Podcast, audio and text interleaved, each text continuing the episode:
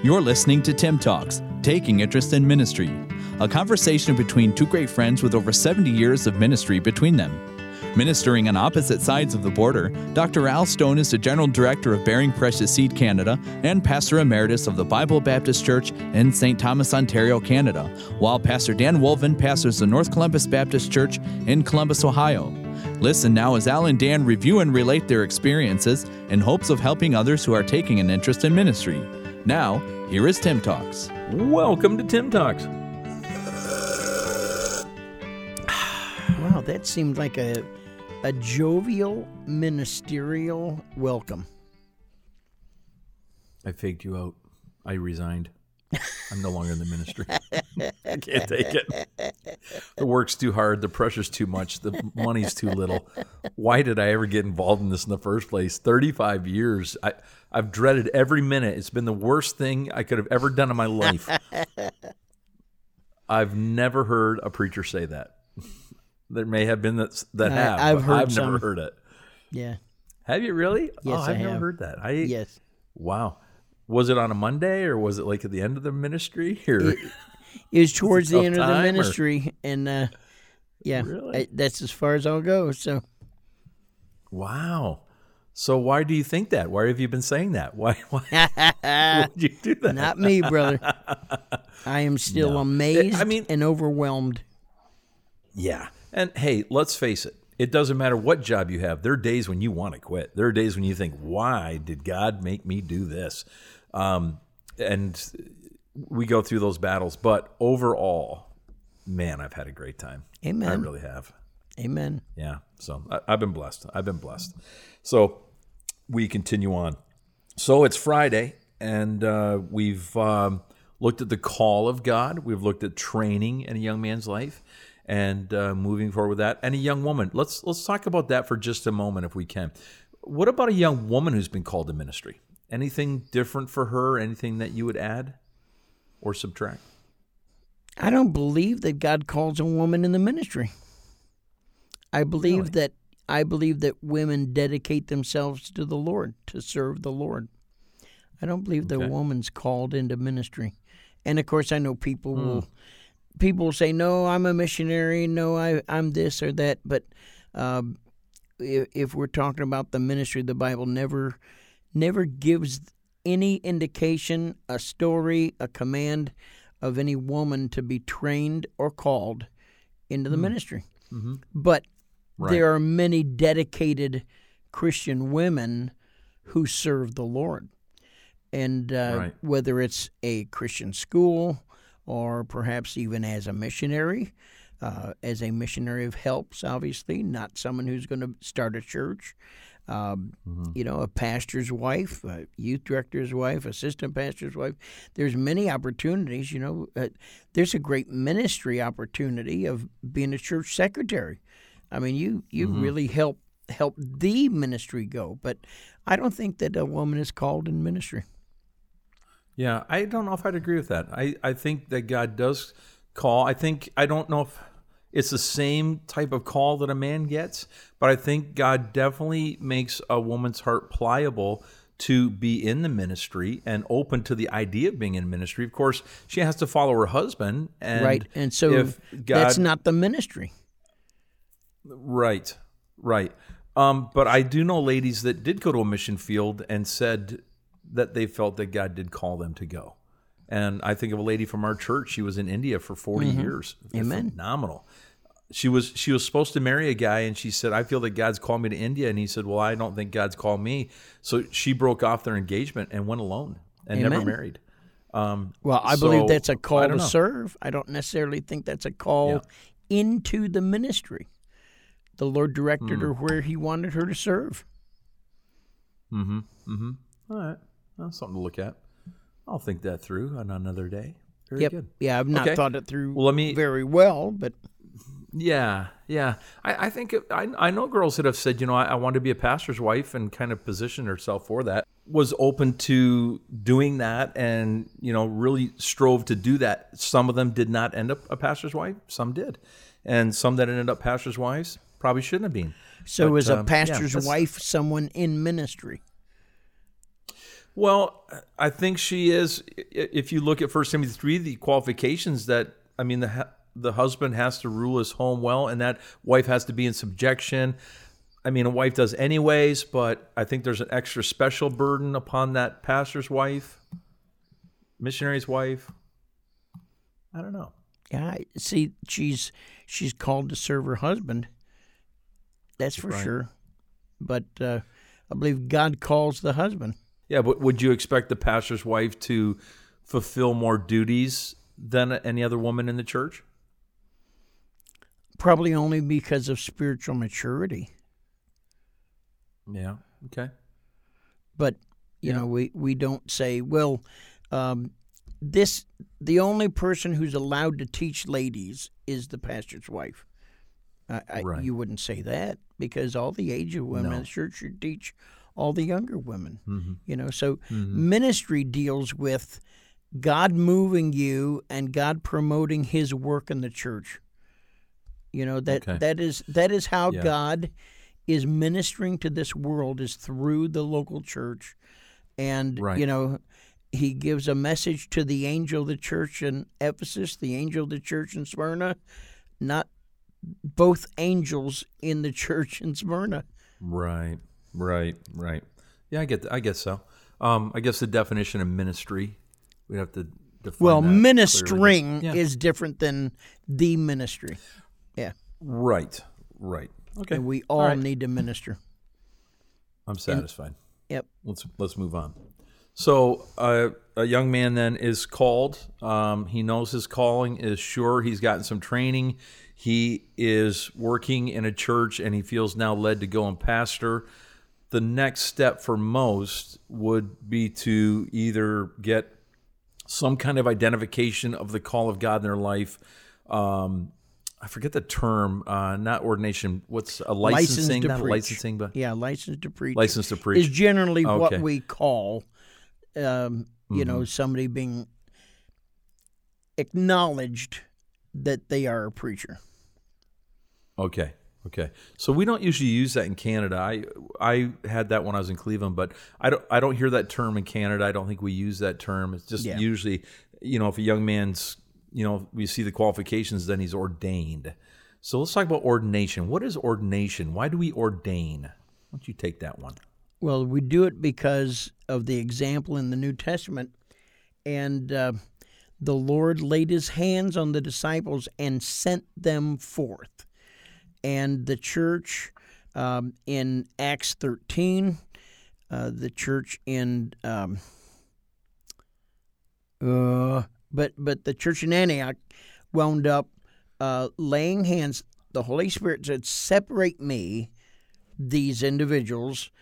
and the church laid hands upon them and sent them forth. And so there is an ordaining of commissioning, given authority from the church. And so that's what an ordination is it's the authority from the church to go to be sent forth to do all of the duties that would be needed in a church, which would be preach, baptize, start a church, all of these things. Now that you've been given the church's authority, the church has sent you forth, and so um, that's that's the basic my basic understanding of an ordination. Right. I, I always understood it means, you know, to be set apart. Um, you're recognized as having something more than the average Christian. God has given you that call, and so you're set apart for the ministry of Jesus Christ and furthering that ministry in that leadership or authoritative position. And yeah, authority to is part authority, of authority, Yep. right? Right. So then, leaving that church, you have the authority to, you know, start a church through that church, to then baptize into Mm-hmm. that church. Um, in in most places, you have to be ordained to be able to marry people. Um, at least here in Canada, you do. So that's part of why some are, are ordained so that they can carry on those duties as well. Um, there are some people who are ordained but don't leave the assistant pastor or associate pastor position. Um, but most people would use that ordination to go forth as a pastor to either take or start a church. Yeah, most of the time. I, I was ordained uh, because I believed that what I was doing as an assistant pastor was being in the gospel ministry. And because my pastor said that he thought that I should be ordained, I was happy to be ordained. And mm-hmm. my son, on the other hand, has been with us. He's our assistant pastor for 19 years now. Getting ready for 19 wow. years. He's not ordained. Wow. He, he yeah. holds to the position because I've asked him a few different times. And he said right. he's not does not believe he needs to be ordained because he's not pastoring or starting a church. And so that's what mm-hmm. he has chosen. Doesn't mean he's not in the ministry, doesn't mean he's not a preacher. So, um, you know, different views, you know, on that thing. But I looked at as ordination to me was was an acceptance and authoritative uh, establishment of being in the gospel ministry. That's the way I mm-hmm. sort of yeah. viewed it. So I was I was anxious to be ordained. Right. Um, let's explain for people because most church members wouldn't understand what the process of ordination is, um, the ordination council, and what happens at that council, and then the recommendation that's made to the church. So, when a young man is uh, ordained, uh, he will begin to study the major doctrines of the Bible, and he will form well, an opinion. He should have on, already studied them before then, but yes. well, yes, but let's face it, we all have to study um, because there's coming a questioning from some senior yes. men, and so you want to make sure and you want to establish. and And I, you know, I, I know what I believed. But boy, that ordination time made me really get into the scriptures and have scripture to back Amen. up what I believed and be able to share that with other seasoned men. And I want to tell you, I was not prepared at all. I did a lot of study. Those guys. Well, where were you ordained? Oh, my goodness. Were you ordained in Cleveland? Cle- yeah, Cleveland Baptist with Phil Clayton. I, I, don't remember that.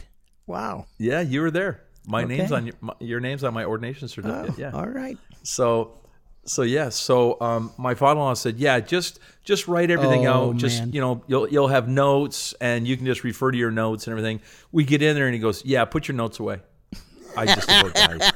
I just about died. I, I I I began to perspire. I mean, I was I was sunk. I I, I needed my notes right.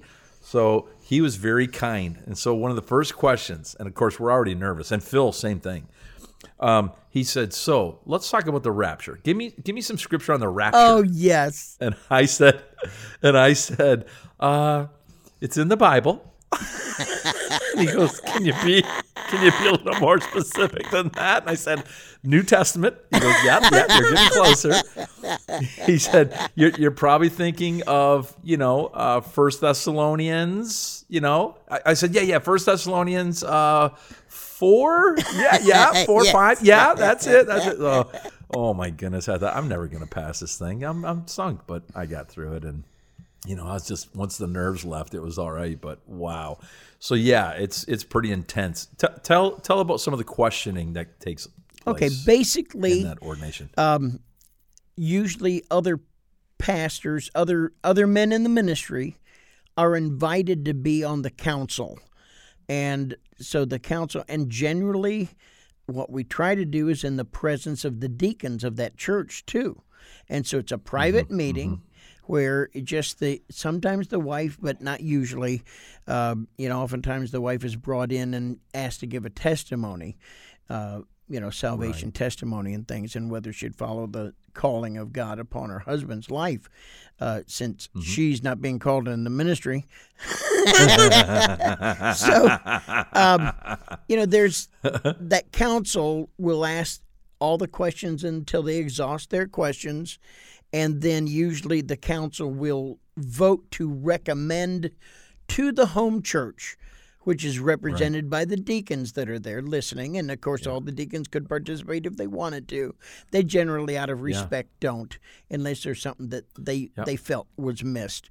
And uh, then you know they would recommend the vote, and you know the vote is almost always unanimous, and then um, upon that recommendation, then in the ordination service, which everyone is invited to, the deacons or you know the the head of the council usually gives a little synopsis, and then the deacons make the recommendation to the church that they should vote to ordain that individual, and then you know you have the service and the charge, and then the laying on of hands at the end, uh, you yeah. know, to to pray over that individual.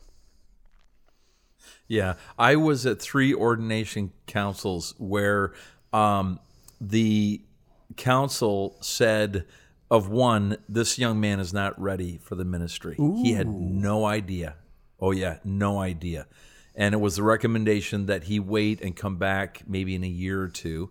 Then there were two guys that the council recommended that the pastor spend some quality time and training and reviewing a couple of areas where mm. the candidate was really not not up to date, like on new evangelicalism or wow. you know the the charismatic movement mm. had really no idea and so that was the recommendation the recommendation was he would he would be ordained if the pastor would agree to do those things and they did and the guys went on and Good. did fine Amen. but uh, yeah yeah yeah but um, couple couple that weren't weren't really i'd ready, hate to have an asterisk on my ordination sheet oh yeah i know it i know it. Well so, so yeah. and and what has been done lately is many pastors have encouraged and it's usually an assistant pastor or maybe a maybe a college graduate, but generally it's somebody who's who's already been spent some time being trained